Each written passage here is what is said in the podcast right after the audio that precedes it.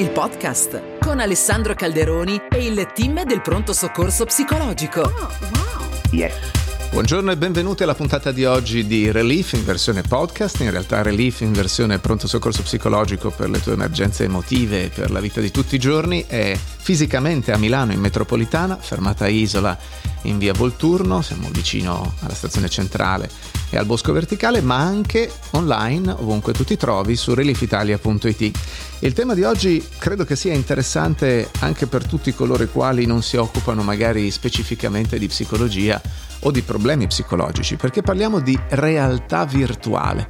Cerchiamo di chiarire di cosa si tratta, anche se eh, è pressoché impossibile oggi non sapere cos'è eh, o non averne almeno sentito parlare. Se prendiamo eh, la definizione, diciamo, accademica di Lanier del 2017, lui ci dice che la realtà virtuale è una delle frontiere scientifiche, filosofiche e tecnologiche fondamentali della nostra era. Dice che è un mezzo per creare una completa illusione di trovarsi in un posto diverso, che può anche essere un ambiente fantastico, alieno, magari con un corpo lontano da quello dell'essere umano.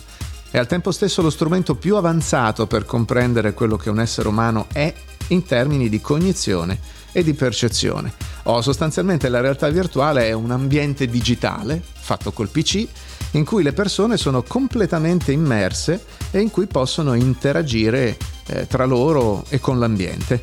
Ci sono stimoli eh, interni che arrivano da un visore oppure da una grande parete in caso di eh, apparecchi diciamo non portatili eh, e ci sono stimoli esterni che invece vengono totalmente preclusi, cioè il mondo intorno non viene percepito dagli utenti proprio grazie all'isolamento. Questo fa sì che ci sia una prolungata e profonda immersione.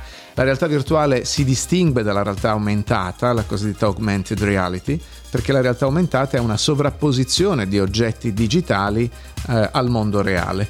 Ed è ancora diversa dalla cosiddetta realtà mista, che invece è un ambiente in cui il mondo reale e gli oggetti virtuali sono presentati insieme in un singolo display e gli oggetti digitali, a differenza della realtà aumentata, non si sovrappongono nel caso della realtà mista, ma eh, si integrano nell'ambiente e sono anche manipolabili da parte dell'utente. Voi dite che robe nuove, che cose incredibili. In realtà pensate che tutte queste cose che noi chiamiamo realtà virtuale hanno origini antichissime e nel 1928 Edwin Link sviluppò il primo simulatore di volo che si chiamava Link Flight Simulator and Trainer, un dispositivo simile a una fusoliera con cabina di pilotaggio, ovviamente immaginati un aereo del 28, e con comandi in grado di riprodurre il movimento e la sensazione di volo.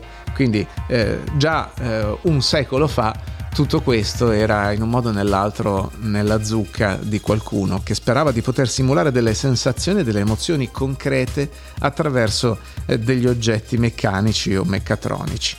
Quali sono gli elementi peculiari che caratterizzano la realtà virtuale? Perché ve ne parliamo noi di Relief? Perché c'è un livello di immersività e un livello di presenza che fa sì che quando tu dopo qualche secondo hai addosso quel visore e sei in quell'ambiente, beh, hai proprio la sensazione soggettiva di trovarti davvero in quell'ambiente. E quindi questo permette alla tua mente di eh, pensarla come se fossi davvero lì e di provare emozioni e sensazioni fisiche come se fossi davvero lì. Ci si avvicina sempre più a quello che è stata definita un'interazione incarnata, cioè una progressiva incarnazione della tecnologia all'interno del corpo. Insomma, lo scopo è quello di rendere più naturale possibile l'interazione tra uomo e computer, una roba che si studia dai tempi della neuromantica, insomma, da Matrix in poi, dagli anni 90 in poi. È un approccio a un'interazione che viene definito manipolazione diretta, cioè il concetto è che le persone possano o debbano agire su oggetti digitali allo stesso modo con cui agiscono su oggetti fisici. E la realtà virtuale, la ricerca degli ultimi vent'anni lo dimostra e stradimostra, è in grado di suscitare risposte emotive molto più intense rispetto a dispositivi non immersivi come semplici computer o telefonini. E proprio per questo eh, si usa in psicologia e in psicoterapia. Quindi con la realtà virtuale noi possiamo eh, modulare le emozioni, crearne ex novo oppure generare emozioni correttive rispetto ad altre emozioni e andiamo a vedere di cosa parliamo oggi e qual è il caso della giornata. Il caso. Salutiamo Michaela Fratus, una delle psicologhe di Relief. Ciao Michaela. Ciao. Allora, chi c'è oggi nel nostro fornello? Allora, oggi vi parlo di una giovane donna di circa 35 anni, uh-huh. una, quella che si definiscono le donne in carriera, uh-huh. con una mansione che richiede anche una sorta, implica anche tutta una serie di responsabilità abbastanza importanti, che si presenta a Relief proprio da noi perché dice di non riuscire mai a rilassarsi completamente. E ci credo con quel eh, tipo di vita. Eh sì, infatti in quei pochi momenti in cui potrebbe e mi verrebbe da dire dovrebbe concedersi una pausa, darsi uno stop, ricaricare le batterie, in realtà la sua sensazione è quella di non riuscire a rilassarsi fino in fondo. Non stacca mai. Non stacca mai, esatto. Tant'è che sostiene che negli ultimi anni, con l'aumento di impegni, responsabilità e cose da fare, ci sono delle sere che arriva talmente stanca che ha l'impressione di aver corso una maratona. Ok, ok. E quindi che cosa abbiamo fatto? Ma guarda, eh, ho pensato di utilizzare la realtà virtuale proprio perché questa sensazione ce l'avevo proprio davanti ai miei occhi. Io avevo davanti una persona che era seduta sulla punta della sedia, continuava a toccarsi i capelli, a rigirarseli intorno alle dita, parlava a mitraglietta, per cui abbiamo detto perché non utilizzare la realtà virtuale. Certo, oppure anche un po' di carta moschicida, la incolli lì così sta ferma. Certo, certo, ma la realtà virtuale esatto, penso che fosse... non potevo legarla alla sedia. Esatto. Ho usato la realtà virtuale. Per cui ho fatto indossare alla ragazza il visore di cui parlavi prima ehm, e con questo lei ha potuto immergersi in un viaggio, in un percorso attraverso degli stimoli visivi e degli stimoli uditivi, quindi una melodia di sottofondo, che hanno sostanzialmente un timing ipnotico. Ah, e che tipo di ambiente è? Allora, lei ha scelto un viaggio nello spazio. Ah, okay. Visto che questa realtà virtuale ci permette di scegliere vari scenari, c'è chi sceglie di farsi un giro nello spazio, chi sceglie di scendere nelle profondità del mare. Ok, ok. E il risultato? Ma la cosa è stata molto interessante perché durante il suo percorso eh, io sono riuscita a vedere dall'esterno, mentre lo osservavo e le davo qualche indicazione, proprio il suo corpo rilassarsi, assumere un po' degli atteggiamenti che sono tipici di un corpo un po' più rilassato dello stato di attivazione normale. Per cui le spalle si sono abbassate, il respiro si è fatto un po' più lento, la, tie- la testa si è piegata lievemente di lato, quindi tutti segnali che effettivamente in, magher- in maniera ma anche poco controllata, fortunatamente, il suo corpo si stava concedendo quella pausa che non riesce a concedersi durante la giornata. E tutto questo in che tempi? Ma eh, in una ventina di minuti, perché il percorso richiede appunto questi 20 minuti di, di, viaggio. Ecco, approfitto per sottolineare che gli interventi di Relief sono tutti contenuti entro la mezz'ora. Sono mm, molto contento di salutare anche le persone che ci ascoltano e che utilizzano quel tono di voce dove oh, figurati se in mezz'ora si riesce a fare qualcosa, soprattutto i colleghi che utilizzando dei sistemi un pochino giurassici hanno bisogno magari di alcune decine di anni per rilassare qualcuno. Ecco, in realtà è proprio possibile modulare un'emozione anche fisiologicamente in, in pochi minuti, questo è il nostro scopo e eh, se non ci credete venite a provare, siamo lì apposta. Grazie Michela. Grazie a voi, ciao ciao. Trucchi del mestiere. Oh, ci occupiamo allora di realtà virtuale, sono tutto contento perché eh, sono abbastanza tecnofilo e quindi il fatto di parlare di queste cosine che hanno display, lucine, eccetera, eccetera, mi, mi, mi emoziona un po'. Come usare un videogame che però ha un effetto reale e piacevole sulle persone eh, e sul corpo, anche sul modo di pensare. Quindi partiamo da un presupposto, che l'efficacia della terapia basata sulla realtà virtuale è stata validata empiricamente per molti disturbi in particolare per i disturbi d'ansia. Eh, non vi faccio qui un riassunto di 25 anni di letteratura scientifica, ci sono centinaia di titoli, sarebbe impossibile, però potete consultare naturalmente le banche dati e vedere quanto materiale c'è. Quindi partiamo dal fatto che la realtà virtuale può essere usata come strumento terapeutico per condurre un'efficace terapia di esposizione, cioè mi espongo a uno stimolo che mi spaventa in modo tale da abituarmi a quello stimolo e produrre un'estinzione, no? E sostanzialmente lo stimolo finisce col non spaventarmi più. Questa è la classica terapia, per esempio, eh, delle fobie. E così voi trovate software per la realtà virtuale che vi aiutano a superare le fobie da insetti, avvicinando alle vostre mani virtuali ragni eh, o api o serpenti o cani a seconda del vostro tipo di paura eh, ci sono software che si occupano di acrofobia e quindi curano la vostra paura dell'altezza vi fanno immaginare prima di essere in scenari magari realistici, come che so, su un balcone o su un ascensore. Poi ci sono cose più spettacolari e eh, come dire anche difficoltose e sfidanti, tipo ascensori di vetro in grattacieli, piuttosto che passerelle all'ultimo piano di un grattacielo, terrazzi da cui ti puoi sporgere per guardare sotto. Naturalmente tutto questo va fatto in modo graduale e sempre con l'ausilio di un terapeuta che sappia come modulare le tue emozioni e insegnarti a farlo. Il concetto è mi rilasso, mi espongo, mi rilasso. Vabbè, quindi eh, se hai altre fobie, bah, quali sono quelle più comuni? La maxofobia, la paura di guidare, anche lì ti puoi vedere come conducente o come passeggero a bordo di un'auto mentre giri in città, in autostrada, su viadotti e ti abitui a questo stimolo.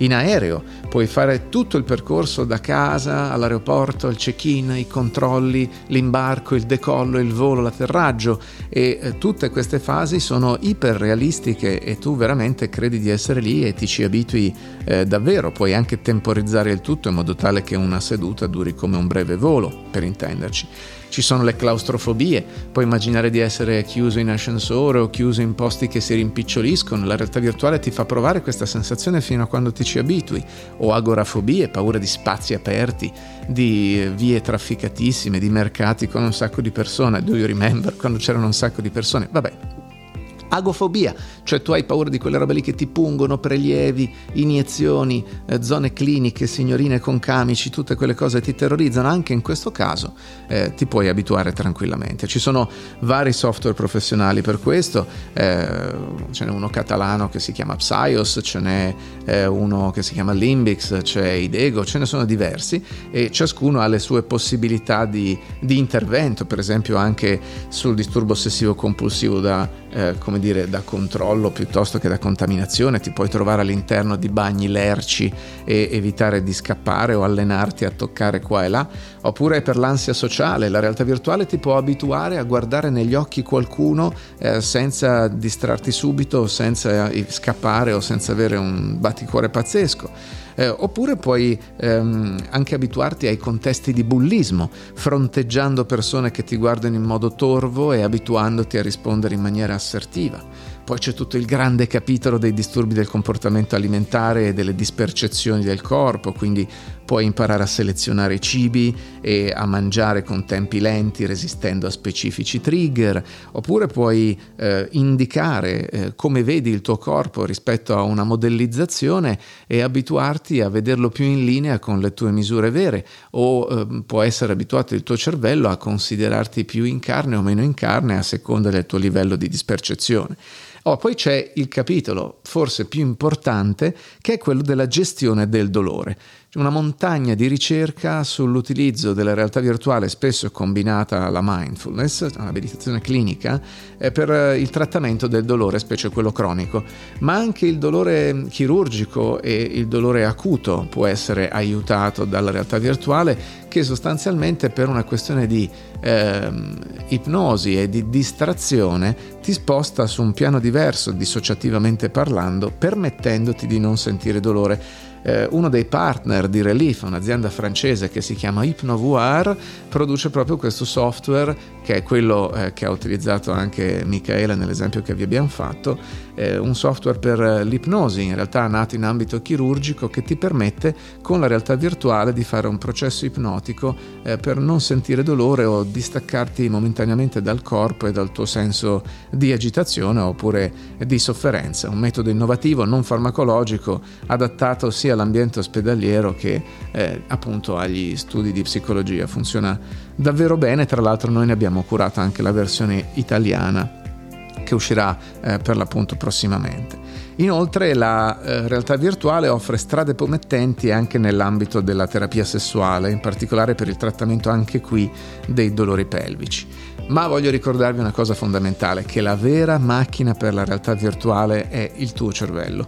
Quindi ricordati che generare immagini credibili all'interno della mente ha un effetto concreto sulla stimolazione di emozioni e quindi anche sull'assunzione di comportamenti. Pertanto, se tu ti esponi volontariamente a pensieri sgradevoli e a situazioni difficili e impari a rilassarti mentre visualizzi queste situazioni, è già un buon modo per desensibilizzarti, è già la tua macchina per la realtà virtuale. E se visualizzi obiettivi, risultati desiderati e soprattutto il percorso con cui li raggiungi, questo serve tantissimo a programmare la tua mente ad arrivarci. Occhio però, pensa a quello che vuoi, non a quello che temi, perché la mente è come un mirino, quindi se pensi a quello che ti spaventa, vai lì se pensi a quello che desideri, invece tendi a raggiungerlo. Se vuoi diventare mamma e non ci riesci e pensi non diventerò mai mamma, eh, tendi a continuare in quella direzione. Se invece pensi a quanto sarà bello essere mamma, allora sicuramente hai qualche chance in più di arrivarci. La letteratura scientifica. A questo punto in letteratura scientifica evidenziamo tutti i titoli che non hanno a che fare direttamente con eh, la terapia. Ci sono delle cose interessanti che voglio sottolinearvi.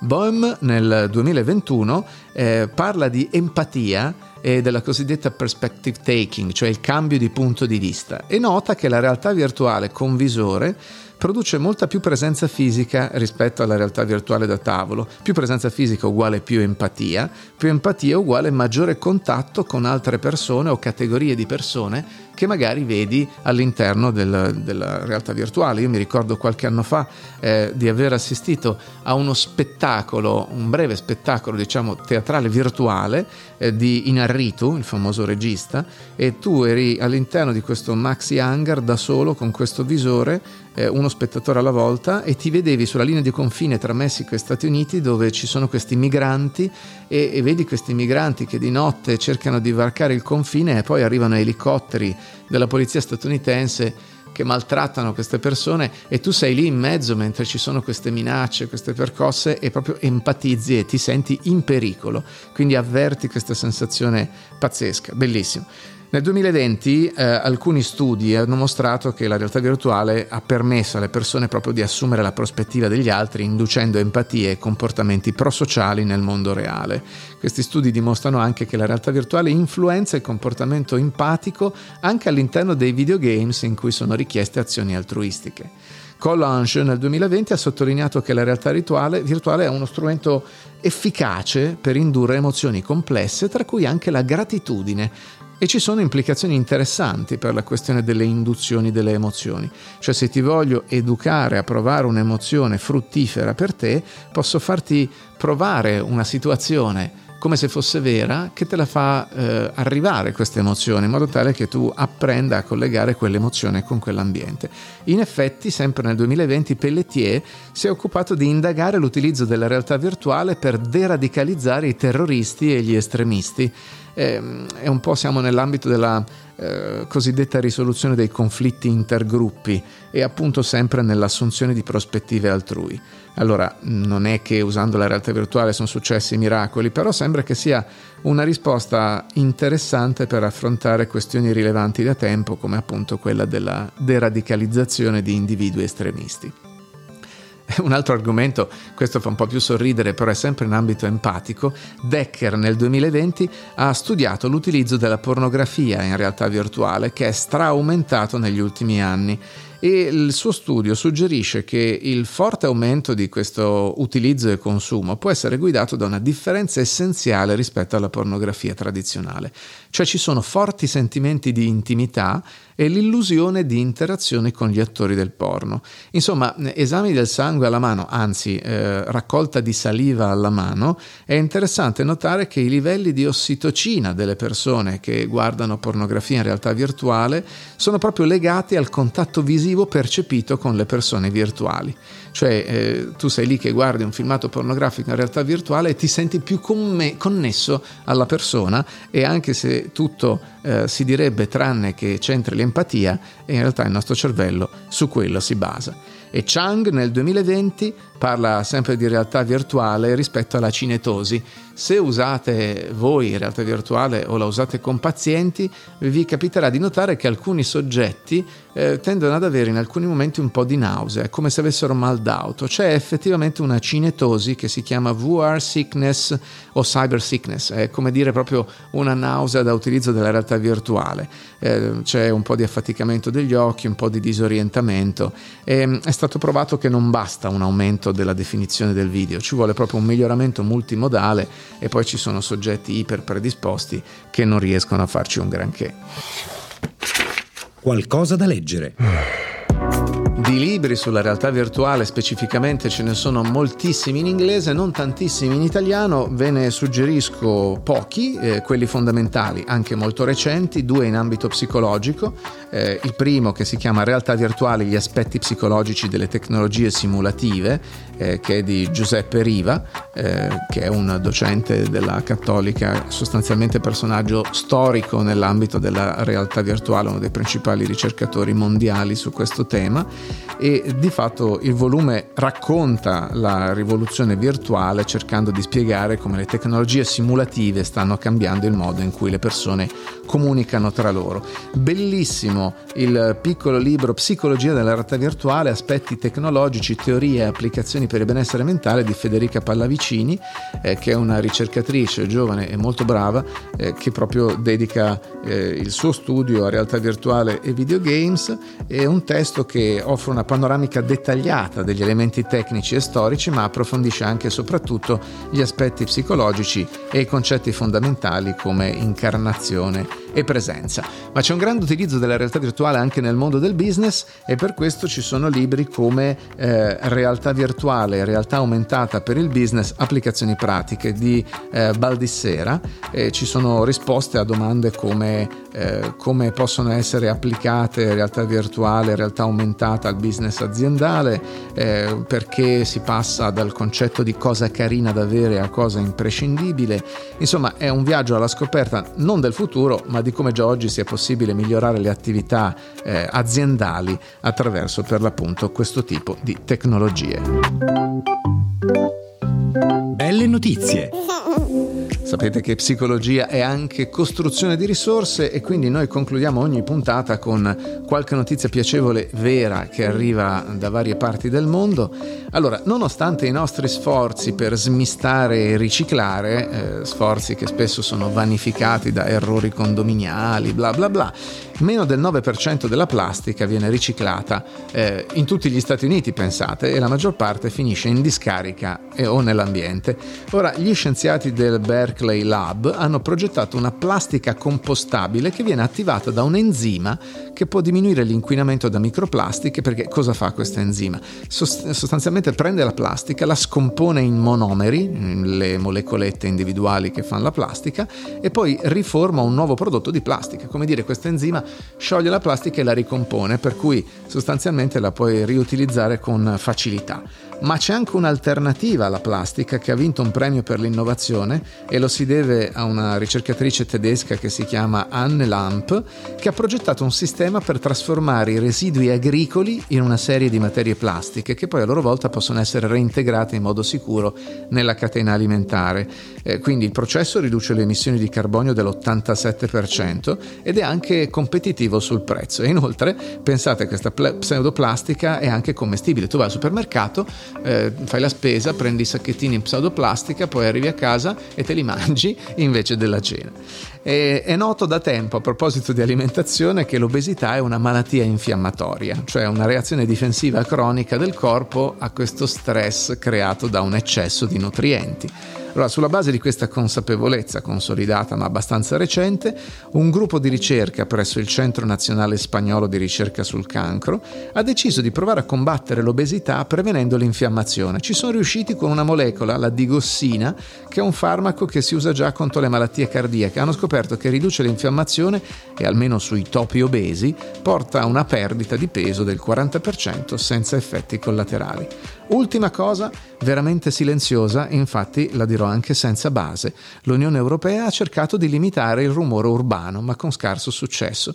Arriva però adesso un attivista e architetto, Antonella Radicchi, che in Germania ha progettato l'app Hush City, che permette alle persone di mappare il paesaggio sonoro delle loro città e di identificare luoghi tranquilli dove gli altri possono andare per stare un po' in pace. E così l'app registra 30 secondi di rumore ambientale e poi pone una serie di domande sul luogo e sull'esperienza della persona e viene utilizzata già a Berlino per il piano delle zone tranquille della città. Shh. Era Relief, il podcast con Alessandro Calderoni e il team del pronto soccorso psicologico. Seguici su www.reliefitalia.it. Yeah.